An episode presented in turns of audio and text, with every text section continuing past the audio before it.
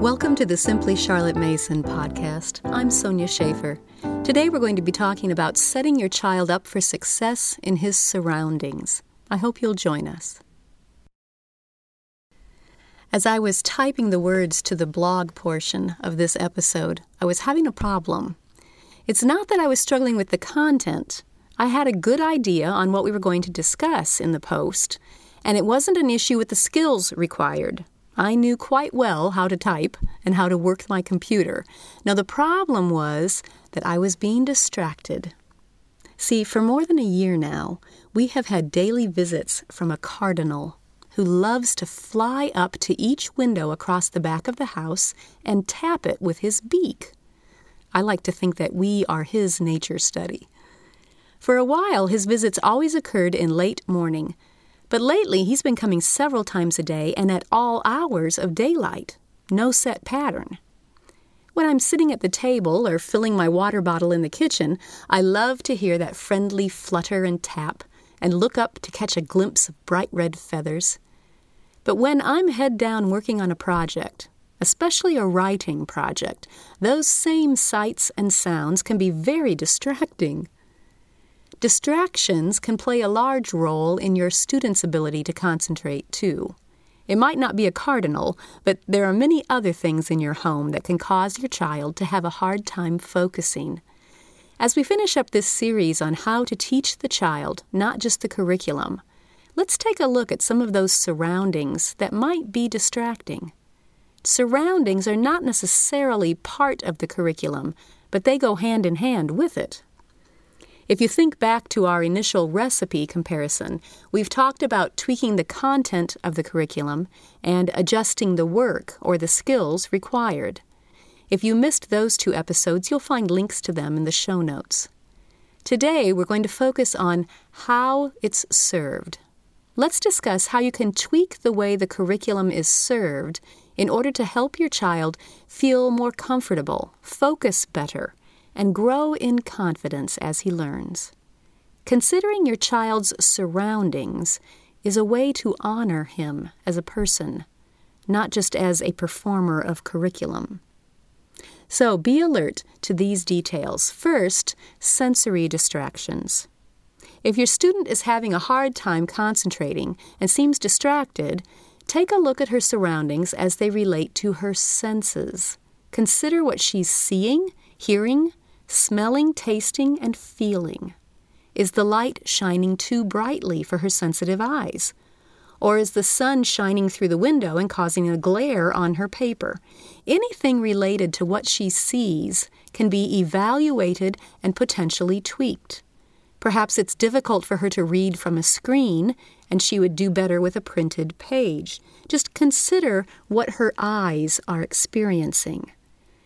Also consider what her mouth and nose are experiencing. Some children have a sensitivity to smells and tastes.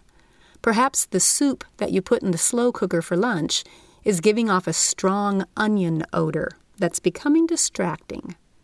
It might be strong enough that she even tastes that onion in her mouth. Now, of course, there's a difference between a smell that simply makes your child's stomach growl and an odor that causes true discomfort. The point is be aware of what smells and tastes might be a distraction to your child and make adjustments to eliminate them if possible. The same is true for noisy distractions. For many children, the dryer humming in the background is not an issue, but for some children, that dryer can sound like a jet plane spooling up beside them. In a similar way, some children love to have music in the background while they're working. It helps them concentrate. But others find background music highly distracting. It hinders them from concentrating on their work. Noise in a student's surroundings can usually be tweaked to fit that child better. Then don't overlook surroundings that relate to touch or movement. A scratchy tag in a shirt can be a distraction. A sibling who's waving a toy nearby can be distracting for many children. For a child with sensory issues, that movement can cause huge anxiety. And when a child is fearful or anxious, it's very hard to focus on anything else. Some children learn best sitting still. Other children learn best when they spin or pace. Help your student identify how she learns best and tweak the surroundings to work with that tendency. If one child needs to move, and another child is distracted by that movement, you might set up a safe zone, an area in the room where the moving child is not allowed and the other child can sit in peace. Adjustments can take some creativity, but the results of those efforts can be remarkable. The general guideline to remember is that just because something isn't distracting to you doesn't necessarily mean it won't distract your student. Watch for potential sensory distractions in your child's surroundings that can be improved with a little tweaking. Another detail to keep an eye on is the time of day. As you think about how your curriculum is served to your student, consider the time of day that you're expecting him to do the lessons.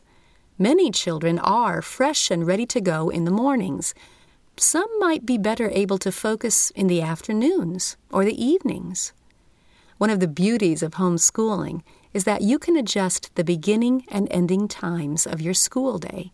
You don't have to replicate what others are doing, and you are under no obligation to mimic the schedule at the school nearby. Find the best working hours for your family. A regular daily routine that fits best during this season of life, and then arrange your curriculum to fit that time slot. Or perhaps you don't need to completely overhaul your schedule. It may be that your student struggles only one morning each week because he's had a late event the night before. Well, consider what adjustments you can make, either to that late event or to the morning's lesson time, to help him be able to do his best on that particular day. Homeschooling and parenting in general is very much a process of try it, evaluate it, tweak it, and try it again. Don't be afraid to make a small adjustment and then watch to see whether it helps. If it doesn't, you can always switch back, no harm done. A final area to consider when you're looking at how the curriculum is served is to look at the sequence of the lessons. Now, this area is directly related to the curriculum. Your curriculum will most likely list the lessons in a specific order, but always remember that you can adjust that order to better accommodate your day and to help your child focus. For example, the curriculum might list nature study last on the schedule assuming you would use the afternoon and spend as much time as you want to outside. However, if you happen to live in the deep south and you are nearing the summer months, you may want to shift that particular lesson to early morning in order to take advantage of the cooler temperatures. Or perhaps you usually read and narrate history first thing, but your work schedule just changed, and you've arranged for your spouse to help with some of the lessons he wants to do the history reading. No problem. You can rearrange the order of the lessons to best fit this season of life. The main thing to watch for as you rearrange is to try to alternate heavy concentration lessons with lighter ones. So you might read and narrate, and then move to a short copy work or transcription lesson. Then do math and work with numbers and manipulatives then look at a picture and talk about it. Just try to use different parts of the brain in sequence as you work through the day. Don't just sit on the couch and read, read, read all morning. Overusing that one part of the brain causes it to feel fatigued, which makes it harder to pay attention. So go ahead and tweak the order of the lessons as needed, but always try to arrange them in a progression that will help your student focus. You'll find links to many articles that will help you with the concepts that we've talked about, including this one. Doubtless, there are many other ways you can tweak the curriculum to help make it fit your student better. I hope the suggestions given in this series are just a starting point, a gentle reminder that you can and should feel free to make adjustments as you go along. Curriculum should be your servant, not your master. Just because it says it is for grade 5 or grade 2 or grade 10 doesn't mean you're locked in. Look at the content, look at the skills it requires, and look at your students' surroundings as you present the lessons. If something isn't working well, tweak it. Now, usually, when a parent feels handcuffed to a curriculum, it's because of an underlying fear. But what if my child falls behind? Oh, I encourage you to strike that phrase from your thinking. Whoever decided that all children of a certain age must learn in lockstep did a huge disservice to children. It's ridiculous to think that every child will grow at the same pace as all other children his age, yet that's what grade levels condition us to believe. Settle it in your heart right now.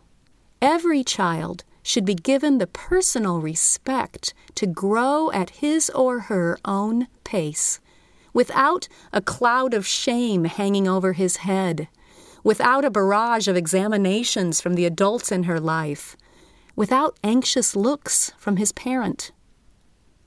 Charlotte Mason believed that the goal of education is to grow, and that growth encompasses much more than just knowing certain facts. Growth as a person involves all areas of life. So rather than fixating on what grade level your child should be labeled with, why not focus on his growth? Look for growth in all areas. Celebrate growth. Instead of letting fear drive you and worrying over where should he be, Start thinking in terms of where is he and what's next. That's all.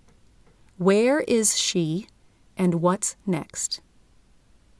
No one knows how quickly your child will grow, least of all some author who wrote a curriculum. You know your child. That author doesn't. You see where your child is flourishing and where he needs more time to grow.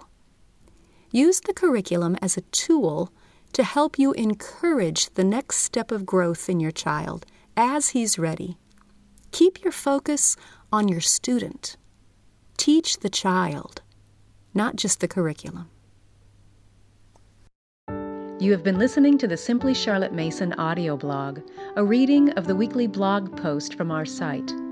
You can always find the latest posts at simplycharlottemason.com or subscribe to our audio blog through the iTunes Store.